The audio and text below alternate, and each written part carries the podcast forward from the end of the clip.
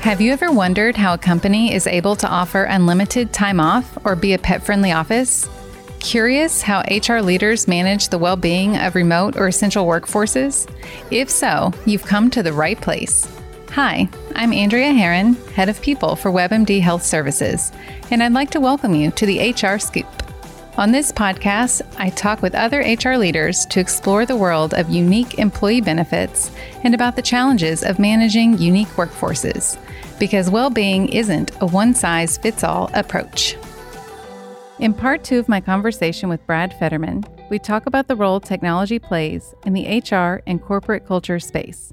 Discover ways technology is beneficial in connecting people, and some areas where technology is driving people and organizations further apart. So, I'd like to shift now to technology and how it fits into the culture building process. Because from rewardable wellness programs to employee recognition platforms and social networks, the tools are everywhere to develop culture. But how do you think we should be thinking about technology like AI or automation impacting culture? You know, I would love to get your thoughts on where this is going because it's going somewhere. I have mixed views. I really do. I think technology has a lot of potential to create connections between people and drive a strong culture. I also think it has a lot of potential to drive connections with your customers. But what I'm seeing is a lot of people focusing too much on efficiency and productivity and cutting out connections with people. And I'm seeing that have unexpected consequences. So what do I mean by that? For the first time in history, you talk about wellness programs. A lot of the people, a lot of people don't even trust those wellness programs. They're built to, to help employees, but the way they're done, they see them as a vehicle that helps the company rather than the employee, or they're a pain to work with because in order to get the benefit from the wellness uh, wellness program, you have to track certain things, and so there's this impetus on the employee where they're feeling like there's more work that's being put on them. And the only one that's really benefiting is the company. So I'm not saying that's always the case. I'm saying the more I've seen and I talk to employees, there are typically frustrations around a lot of those programs that exist, even though they're built for benefit. Plus, there's a lot of distrust. You want me to talk about whether I'm smoking or not smoking and this and that. And because you got all these programs I don't know if I should be telling you that, right? So you've got a lot of those kinds of questions happening with employees. But in terms of removing connections, so many companies look at things like the engagement survey, for instance, as a check the box. So I've seen these wonderful, incredible spreadsheets with all these tasks that have to get done. And you get the tasks done. You know, there's bulletin board with all this information on it. All the, it just, they do it in an activity based manner. And then when you sit down and you talk to the managers and the employees and you say, when did you ask them about the feedback they gave you? They gave you? When did you really ask for clarification about what this meant? What they thought might be a good solution? Why they thought this was an issue? You know, and, and you ask a series of questions. And the answer is they don't have those conversations. And the beauty of doing an engagement survey, for instance, is it gives you direction on what to explore and a structure for the conversations you should have with your employees. And yet we're, we avoid them, right? And I mean, I'll do surveys and the next year I'll get it back. And I'll, and question is whether they, you know, they participated in a conversation about the results of the survey. And I'm shocked at how low those figures are, right? So they're not happening. And, and so we use technology as a vehicle to escape those conversations, to escape those connections. And that concerns me. You see it in business too. A lot of the hotel companies are building systems or have built systems where you can now reserve your room, check in, pick your room, go to your room, open up the door, leave, check out without ever talking to someone, right? There's two challenges with that.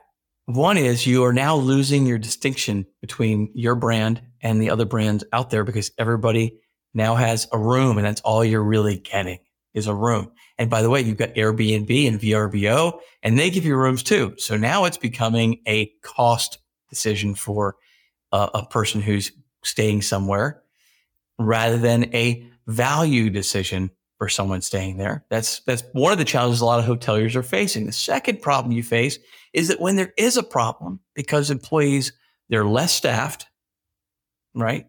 And they are not used to dealing with people, they don't know how to deal with it. So now I'll give you a great example. I was at a hotel in New York City.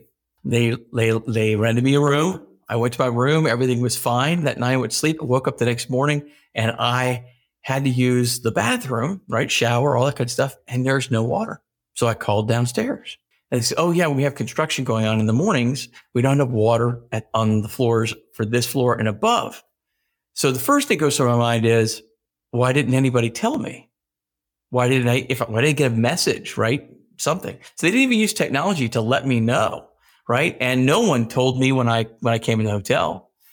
The second question is, why would you, why would you give somebody a room that has no water usage in the mornings? And then I said, I've got to go to a meeting. What should I do? And they said, uh, well, I'll tell you what, why don't you pack up some of your stuff, come down to the front desk. So here I am disheveled, right? I've got to, I mean, this is a mess. I've got to go to the front desk to get a key to a room on the lower floors that have water. So then it prompts me to think, why didn't I get a room on the lower floor when you, right. right? And so when I try and talk to them about it, the response I got was, I don't know. Um, that's just what, that's what happened, right? Uh, you know, they don't even know how to handle a conversation about a problem. So as a guest, you're walking away kind of ticked off and angry and frustrated because not only do you have a problem, but they can't even help you resolve it because they don't have practice dealing with issues anymore. Now, think about what happened over COVID. You think they were fully staffed? No, they're not fully staffed now. Do you think they had made time for things like culture building and huddles? Most hotels stopped, right? So the part of the reason you have the problem externally, as we talked earlier, inside out, is we don't have an internal challenge. And by the way, most of the corporate brands cut back on training and spending with their franchises. And this is not just in the hospitality world. This is in so many worlds where we said, we're not going to do the training. We're not going to do the culture building. We can't afford to do it right now. And my question is maybe the question should be, you can't afford not to do it because it's impacting people's experience and it's impacting people's desire to work with you and and spend money with you, right? And and that's the health of your business. So I would tell you I think technology can be a useful tool, but I see it breaking things down in many cases more than building them up. And one of the things that really concerns me is for the first time in history, we have companies being built and set up for one purpose and one purpose only, which is kind of scary to remove labor from the workforce. See, we used to have technology that would accent your labor, would allow you to focus on strategic efforts. It would support you. We are actually building technology to take people out of the workforce. What does that mean? It means that right now, while we're facing this labor shortage and employees have this wonderful leverage to try and get more money, right? Which they haven't had in decades, which is getting wiped away from inflation, but people feel like it's a victory at the moment. Okay. And they're taking, they're taking it for all it's worth because they feel, excuse the expression, they feel screwed by the last few decades. They felt like companies had the upper hand on them and took it. So we're not talking about a great relationship here. We're talking about a combative relationship here. It may be under the surface, but it's still combative. So now they're taking advantage of it. Now companies are investing massively in technology and AI. Why? So they can remove labor from the workforce, be in the driver's seat again, not have to rely on on labor and whether it's predictable or not, not have to deal with unions, et cetera. And what does that mean? It means that late wages will go back down eventually. Might not take, might take a few years, but it's going to go back down eventually. People are going to have jobs that will pay less. There'll be less jobs avail- available for them. And there'll be a few people with some really cool jobs that get paid a lot of money. And so the trend, that cyclical trend, that pendulum that goes back and forth that we've been facing that has been a battle with talent versus organizations continues. It's not producing a better relationship. It's not producing stronger culture. It's actually breaking it down. And so technology can be utilized to strengthen us or to weaken us. And because we are so focused on short term profits, efficiency, productivity, and shareholders more than all stakeholders, we are we're going down a path that is leading us to a very precarious place. And so I, I think positively of technology in many ways, but I'm worried about how we're using it. It tends to manage us more than we manage it. Yeah, I think a decade or two from now, we're going to be telling the young people we used to have to talk to people when we wanted to do things, and they will be horrified. but in all honesty, you know, it is a double edged sword because, in a lot of ways, just take the hotel example, you know, you can't replace the entire human interaction and still have a good experience for most people. But then on the other hand, there are benefits to using some AI or tech service if you want a restaurant recommendation or is there a good walking path nearby? You know, some of those things that could be more automated, but not to replace, rather to supplement. But that is the razor thin edge that each kind of industry is going to have to figure out. Yes. Um, you know, and suffice it to say, things have been changing rapidly, not just with technology, but the entire world at just exponential rates. And I'm curious what you think about how that change constantly speeding up will impact our ability to maintain a culture of people working inside of a company trying to accomplish something together. I think it's going to challenge many companies, but I think the companies that do win and the companies that don't won't. And, and here's why. In the next 10 years, they've they basically predicted that because of technology, change will rapidly increase and there'll be more of it. It's exponential. And so I want you to think about this. If you were to, if you had gone to sleep, if you were alive and well, 20 years old and gone to sleep at, at 1900, right? The year 1900, and you woke up in the year mm, 2000. Okay and you missed an entire century, how would you feel? It'd be shocking. Shocking. Blown away, right? The reason we are able to cope with change is because it's happened gradually over time. But we will no longer have the luxury. In the next 10 years, they expect you to face what was 100 years worth of change in 10 years. There will be people that will be left behind. There'll be companies that will be left behind.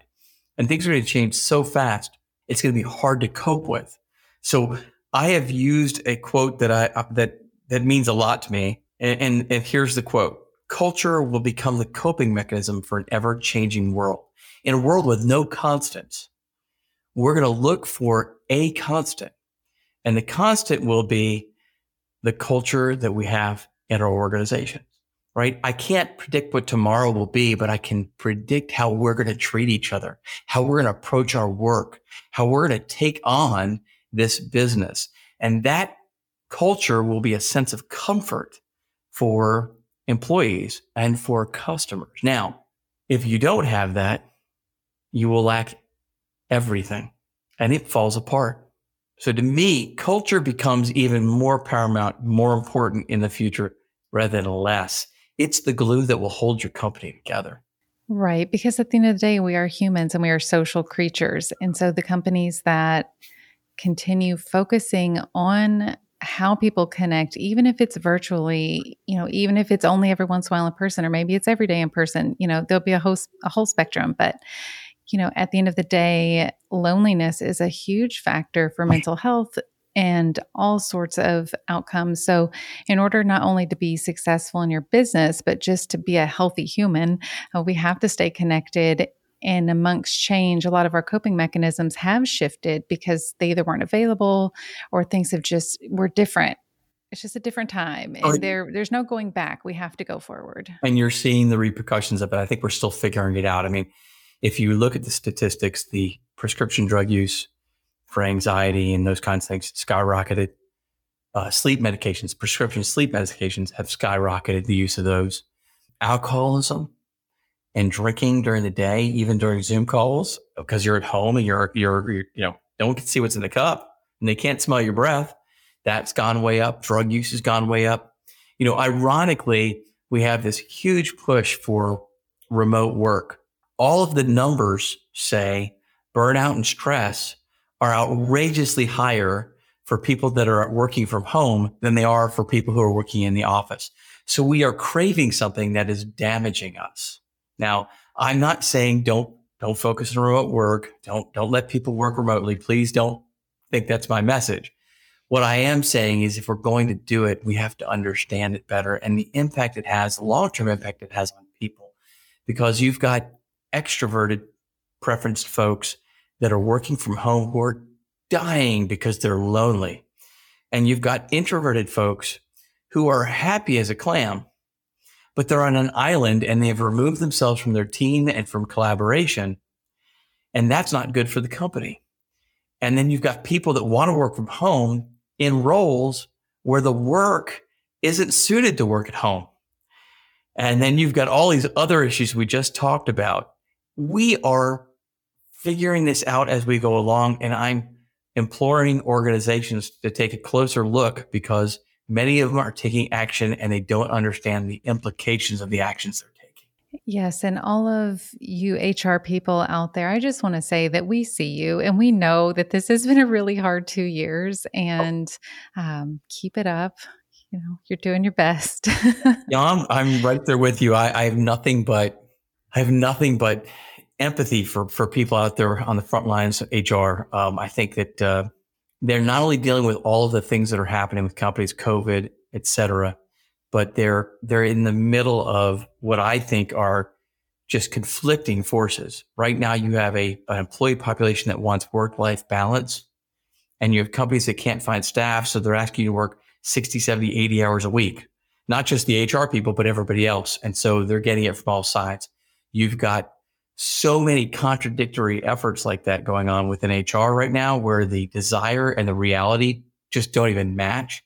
It is a losing game and it is so challenging. So people that are sticking it out and making it happen, I've got nothing but kudos and respect for you. Amazing. It really is. And you know, I I have one more curiosity before we wrap up here. And sure. that's how you see kind of culture inside of an organization being a potentially a bridge to bring people back to each other because we are divided. There is a lot of chaos. There's a lot of really negative forces out in the world that are tearing even families apart. And I'm curious if you think inside of a, a company culture, there could be some bridge there back to each other. Absolutely. I mean, think about it this way we live in a polarized society. And people are segregating themselves in every aspect of their lives from where they eat, where they socialize, even their online experiences. So we are now beginning to interact with people that are just like us because it's just easier, right? And that's what people are doing. And I understand that people are finding ways to seek comfort. And, and I get that. But the problem is that comfort doesn't lead to growth. It actually leads to stagnation and it leads to a narrow mindedness. And so the only, only thing that will lead to is decay. And you're seeing it in our society. You're seeing Costco employees being berated, flight attendants getting beat up, um, just all kinds of things that are happening that just didn't happen to the degree um, that they are now. It just was, it was just not prevalent. Um, the workplace is one of the last vestiges for diverse thought and a range of background. So, you know, you think about that. We've separated ourselves everywhere. One of the last places we, we can't do that in is our workplace. So the other thing that's different about a workplace is when you leave those four walls, figurative or literal, you can, you can claim different teams. I'm a Republican, you're a Democrat or vice versa. And you can talk about who was going to win and who's going to lose. And you can get ugly about it all you want, right? I mean, not that you should, but people are. But when you're in those four walls, you can't have multiple teams. You're one team. You have to deliver together to succeed. So the idea of an organization, a company is to take people with vast, diverse thought and range of backgrounds and to create a vehicle, a culture that allows people of those vast backgrounds to work together productively, to work through dysfunctional conflict and make it functional conflict and come out the other, other side with solutions and ideas and understanding, right? That takes a whole skill set. It takes empathy. It takes emotional intelligence. It takes the ability to have difficult conversations, um, all kinds of things. And if you can build that in your company and build that culture in company where people are actually doing it, then they can then take that knowledge, understanding, and skill set and take it outside your four walls. And that helps preserve civility, and our way of life. It helps you be competitive, but it helps your community as well. Now, here's here's why I say take it seriously and why you have that responsibility. Because a lot of organizations would say that's not our responsibility. Here's why it needs to be. Because if you don't take that responsibility, if you don't get people from vast backgrounds to be able to work together and develop shared norms and understanding and the skill set to pull that off, then what's outside, happening outside, that divisiveness that's happening outside will seep into your four walls and it will destroy the company you created. So you don't have a choice. We either help make it better or we will fall prey to what's happening outside our walls. Yeah, I think what we used to call soft skills are just now going to be required skills. I would agree. I think you're absolutely right. May we all strive to move from dysfunction to function. all right. Well, before we let you go, I wanted to ask you our final question that we ask all of our guests here on the HR Scoop, which is to tell us something about yourself that most people may not know. You know, this could get me in trouble. You know that, right? right. Um, I was really thinking about this because I, I, was I was trying to think about something that would be interesting. So most people would know that I travel a lot for work. Uh, one of the things is that I'm a bit adventurous. So during the Iraq um, Kuwait War, the second one, I was traveling a lot to the Middle East, and I spent a lot of time in Kuwait. In fact, I was at a, a hotel where a lot of military personnel would stay there on their way in or on their way out of the war zone because it was close by. And uh, and I remember I was I, I was at this beautiful five star resort. It had about five restaurants. It had um, a spa. It was it was incredible. And I was sitting down to eat on the beach at this five star restaurant. An incredible meal.